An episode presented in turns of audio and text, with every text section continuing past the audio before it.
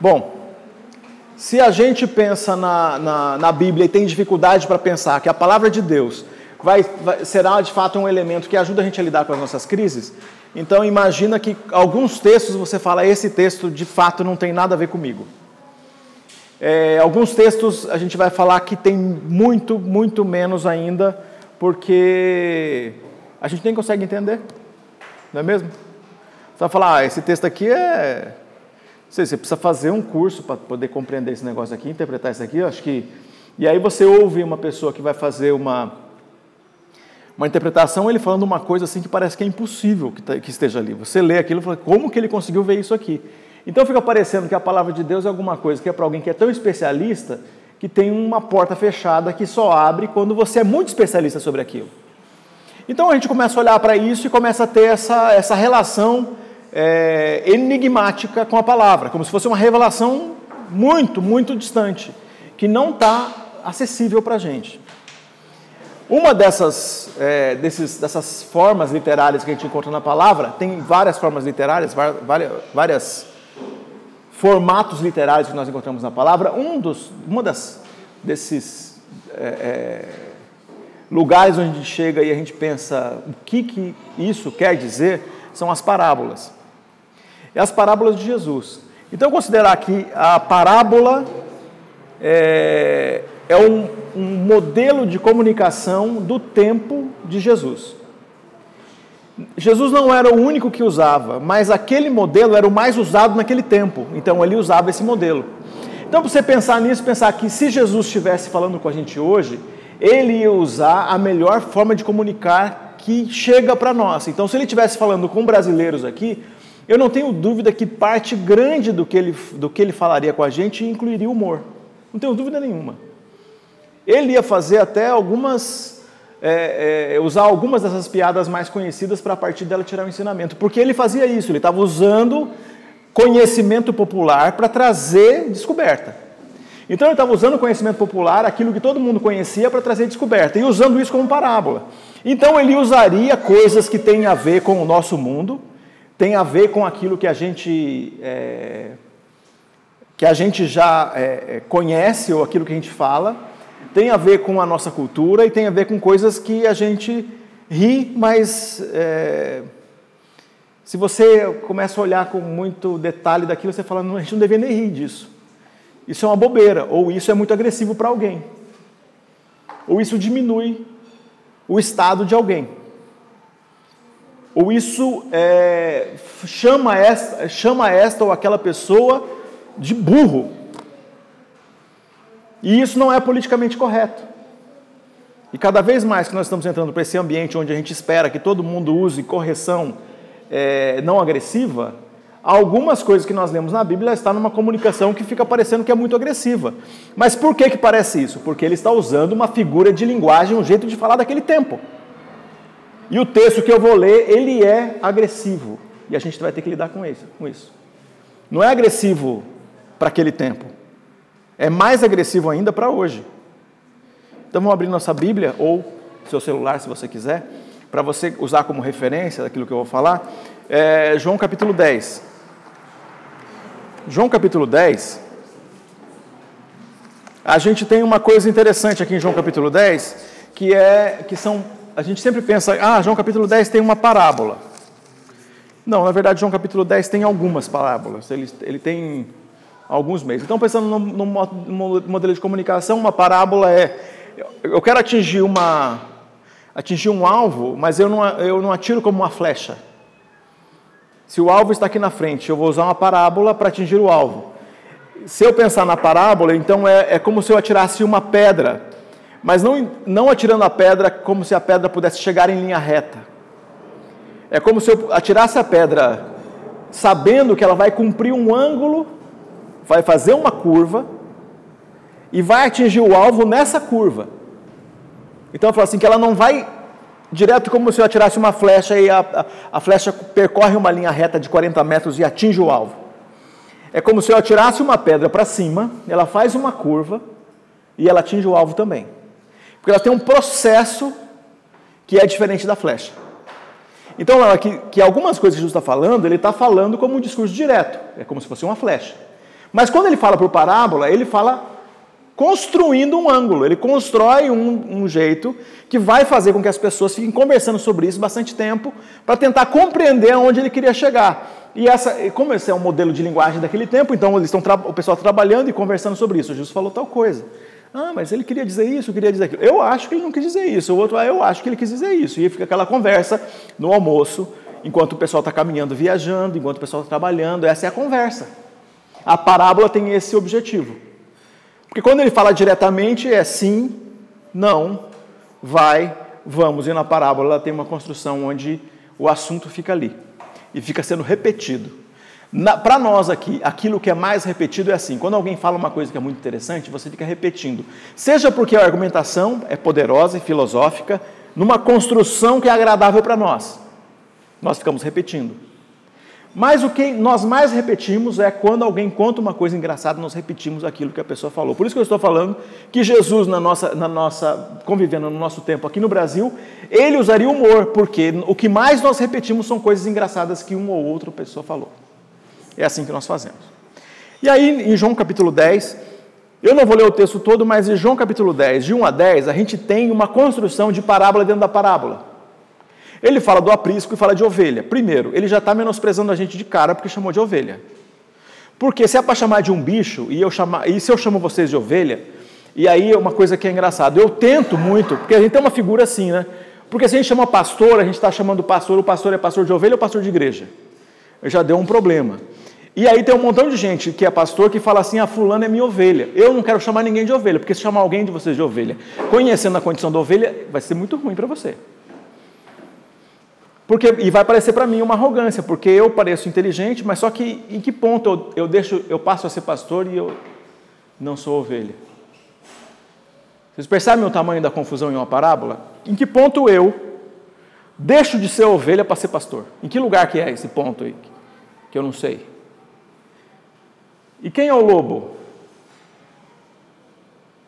Porque o lobo, a gente vai falar que o lobo é o diabo. É, mas tem gente que não é o diabo, mas parece com um lobo.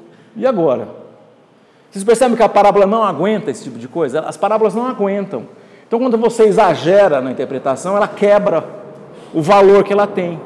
Então, ela tem um campo que, que, que, que tem ensino, mas se você extrapola ela, ela não cabe. Então, por isso que não dá para eu falar assim, é, é, que você que está indo na nossa caminhada lá na igreja, você é minha ovelha, porque você não é minha ovelha. Nós somos se nós somos ovelha, de algum jeito, é uma figura de linguagem para dizer que nós somos ovelha do Supremo Pastor, que é de Jesus. Então a gente usou uma figura de pastor, de pastor quem, no sentido de quem cuida. Mas eu cuido de pessoas e não cuido de ovelhas, eu cuido de pessoas. Então quem tiver na nossa igreja são pessoas de quem eu cuido, quem eu ajudo de alguma forma, como posso. Então toda vez que eu fico pensando que a minha construção de relação é ovelha-pastor, eu tô, estou dizendo assim: a ovelha é um bicho tão burro, mas tão burro que eu eu preciso fazer tudo por ela. E nesse sentido a gente vai encontrar o fundamento daquelas igrejas que têm o discipulado radical, que nós não acreditamos, que é aquele que diz assim: fulana está solteira, vai casar com fulano e ponto final, é o pastor que manda. E você vai encontrar isso por aí. Aliás, você não vai encontrar isso aqui. Se você está buscando isso, você pode buscar outro lugar, porque aqui eu não vou dizer isso para você. Aqui eu vou dizer a, a, a realidade. A realidade é assim, por que não comigo? Tem um montão de gente que fica solteira a vida toda, por que não eu? Tem um montão de gente que tem que lidar com, lidar com doença a vida toda, por que não comigo? O que, que eu tenho de tão especial assim que eu não, não posso enfrentar uma doença? Que eu tenho de tão especial assim que meu carro não pode ser roubado? No mundo real as coisas são assim, acontece com todo mundo, na mesma porcentagem. Inclusive de coisa ruim, inclusive não, inclusive de coisa boa. A mesma coisa você pode dizer, por que não comigo? Tem tanta gente tendo sucesso no negócio, por que não comigo? Vale também. Porque tanta gente tem ideia boa, porque eu não vou ter uma ideia boa para fazer um negócio. É o por que não comigo, é o primeiro lugar que a gente coloca as condições, porque a gente fica se colocando como a, a cereja do bolo de Jesus, no sentido de que tudo vai dar certo com a gente. E vocês estão aqui como prova de uma vida que não dá certo. Uns de vocês têm problema com filho, outro tem problema com casamento, outro teve problema com droga, outro teve problema com remédio controlado, outro teve problema com coisas que não consegue falar, nem falar não consegue falar. Outro, eu tenho um problema, não consigo lembrar. Assim, A vida é assim. Não é assim com a gente aqui, é assim com o mundo. Só que Jesus tem uma palavra de esperança para a gente que ajuda a gente a enfrentar essas coisas. Mas olhar para essas coisas com sanidade, não com loucura, com, com uma loucura de que parece que a gente vai resolver isso aí. João capítulo, capítulo 10 ajuda a gente a olhar para isso sem loucura. A partir do versículo 1, ele vai falando de aprisco. E quando ele fala de aprisco, ele fala de lugar. Eu já, eu já falei sobre isso em algum momento, uma aplicação de mensagem aqui na nossa caminhada. Ele vai falando sobre aprisco e ele fala então é um lugar. Aprisco, curral de ovelha. Curral de ovelha é um lugar assim que é fechado para dar o um mínimo de abrigo, com uma pequena cobertura. Não cobre tudo, porque a ovelha não aguenta tudo coberto. Ela quer se sentir. Ela, manja aquele negócio, eu quero sentir mais ou menos livre. É ovelha. Ela entra num lugar que fecha para proteger, mas está o teto aberto, ali num pedaço, meio coberto, meio fechado, e ela tem espaço. Espaço que nem as crianças têm aqui. O suficiente para não ser atropelado por um carro, mas dá para correr. É aqui, esse espaço aqui. Agora, se um de nós adultos resolve correr aqui, aqui não tem espaço para um adulto correr. Aqui só tem espaço para uma criança correr. Nesse sentido, é que é o, o curral. O curral ele tem um, uma limitação, mas não é uma completa limitação. Agora, por essa limitação, esse lugar é um lugar que é insalubre. Justo pela limitação, então ele tem um cheiro que não é bom. Você não quer ficar muito perto das pessoas, mas fica. É assim. Esse é o lugar. Então, quando ele fala do aprisco, ele vai é o lugar que é para você passar parte do tempo mas ele usa isso como parte da parábola e continua usando. Aí a partir do, aí uma coisa interessante que acontece a partir do versículo 5, que é a parábola dentro da parábola. Porque todo mundo fala, eu sou o bom é, Jesus diz que ele é o bom pastor. Só que olha só que coisa interessante, aqui ele muda. No versículo 5 ele diz assim: Eles nunca seguirão um desconhecido, então ele está no campo do bom pastor ainda. Antes fugirão dele, pois não conhecem a sua voz. Aí Versículo 6: Os que ouviram Jesus usar essa ilustração não entenderam o que ele quis dizer. Bom, está no campo daquilo que eu estou falando, que é o enigma, que as pessoas não entendem com facilidade. Aí continua: Por isso ele explicou: Eu lhes digo a verdade, eu sou a porta das ovelhas. Espera aí. Você é pastor ou é a porta? Se você quer entender a parábola completa do bom pastor, você tem que ler até o versículo 5 e depois pular para o versículo 11. Porque aqui é como se ele tivesse assim. Aí ele fala assim: o pessoal não está entendendo nada, eu preciso falar uma outra coisa. É que nem aqui, eu estou olhando para você de repente eu falo um negócio muito. Aí você faz aquela carinha de. Não entendi? Eu tento explicar mais uma vez. Era Jesus para quem estava ouvindo ele. Ele falou: eles não entenderam nada. Ele tentou dar um outro, uma outra dimensão daquilo que ele também é. Aí ele continua, versículo 6. Os que ouviram Jesus usar essa ilustração não entenderam. Versículo 7. Por isso ele explicou: Eu lhes digo a verdade, eu sou a porta das ovelhas. Todos que vierem, vieram antes de mim eram ladrões e assaltantes, mas as ovelhas não os ouviram. Sim, eu sou a porta. Quem entrar por mim será salvo. Entrará e sairá e encontrará pasto. O ladrão vem para roubar, matar e destruir. Eu vim para que para lhes dar vida uma vida plena que satisfaz. Eu não vou falar do ladrão, ainda que ele mereça muita atenção. Mas é, eu vou falar dele, ter dito dele, sobre ele mesmo uma coisa que era muito, muito interessante aí. Ele diz que ele é a porta. A porta. Quando a gente pensa na porta, pensa que é, é um lugar que, que é obrigatório na passagem para quem quer entrar e sair. Só que ele coloca aqui uma condição: eu sou a porta.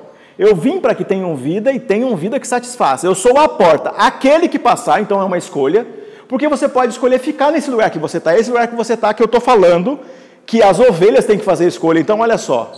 Extrapola também a medida da ovelha, porque a ovelha não faz escolha. Extrapola essa medida, porque a ovelha é um animal limitado. Porque se eu tenho que ser comparado com um animal, eu queria ser comparado com um cavalo, com um macaco. Eu sei que isso é ruim. Gente, eu estou falando aqui, talvez alguém esteja ouvindo que eu estou gravando. Posso ser comparado com um macaco. Eu posso falar isso tranquilamente porque eu sou branco. Se eu fosse um pastor negro, ia ser mais difícil falar isso. Talvez eu nem conseguisse falar isso. Mas olha só, eu estou comparando a questão dos animais inteligentes.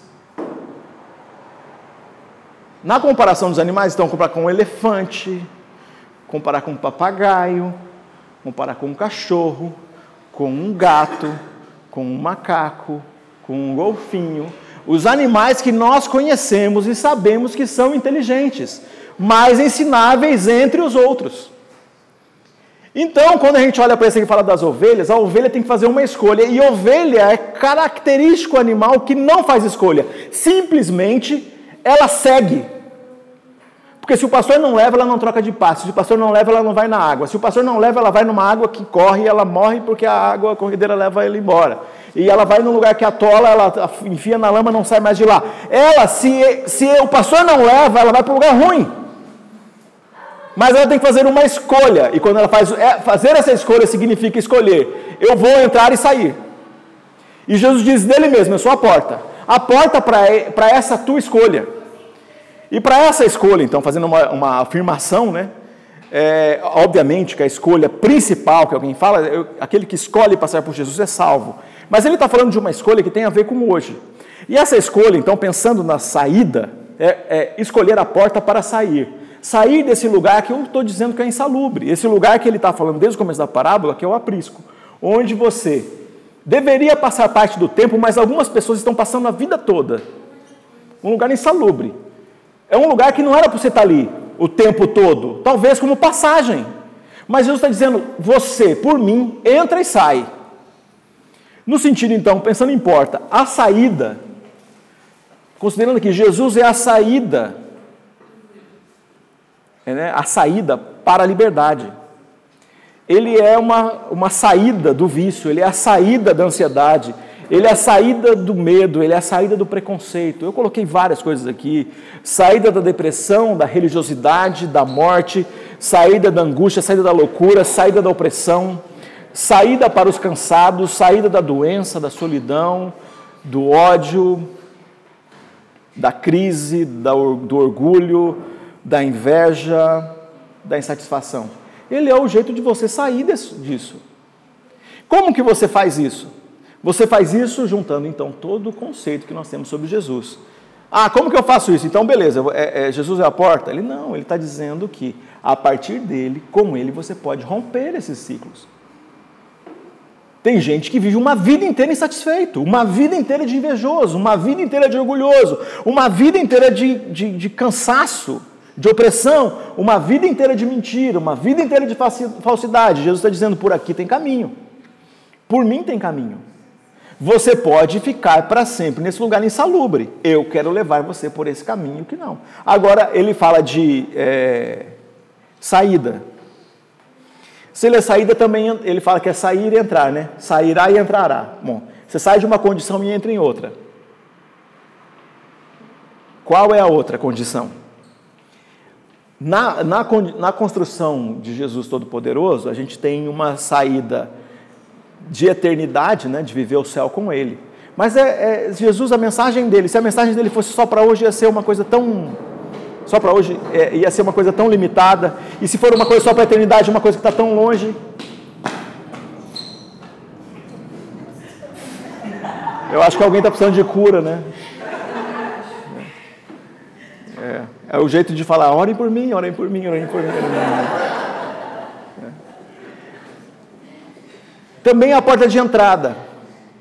Entrada para a vida eterna, como acabei de falar, mas entrada para a paz, entrada para a liberdade, entrada para a fé, entrada para o perdão, para o equilíbrio, para a esperança, para o amor, para o alívio.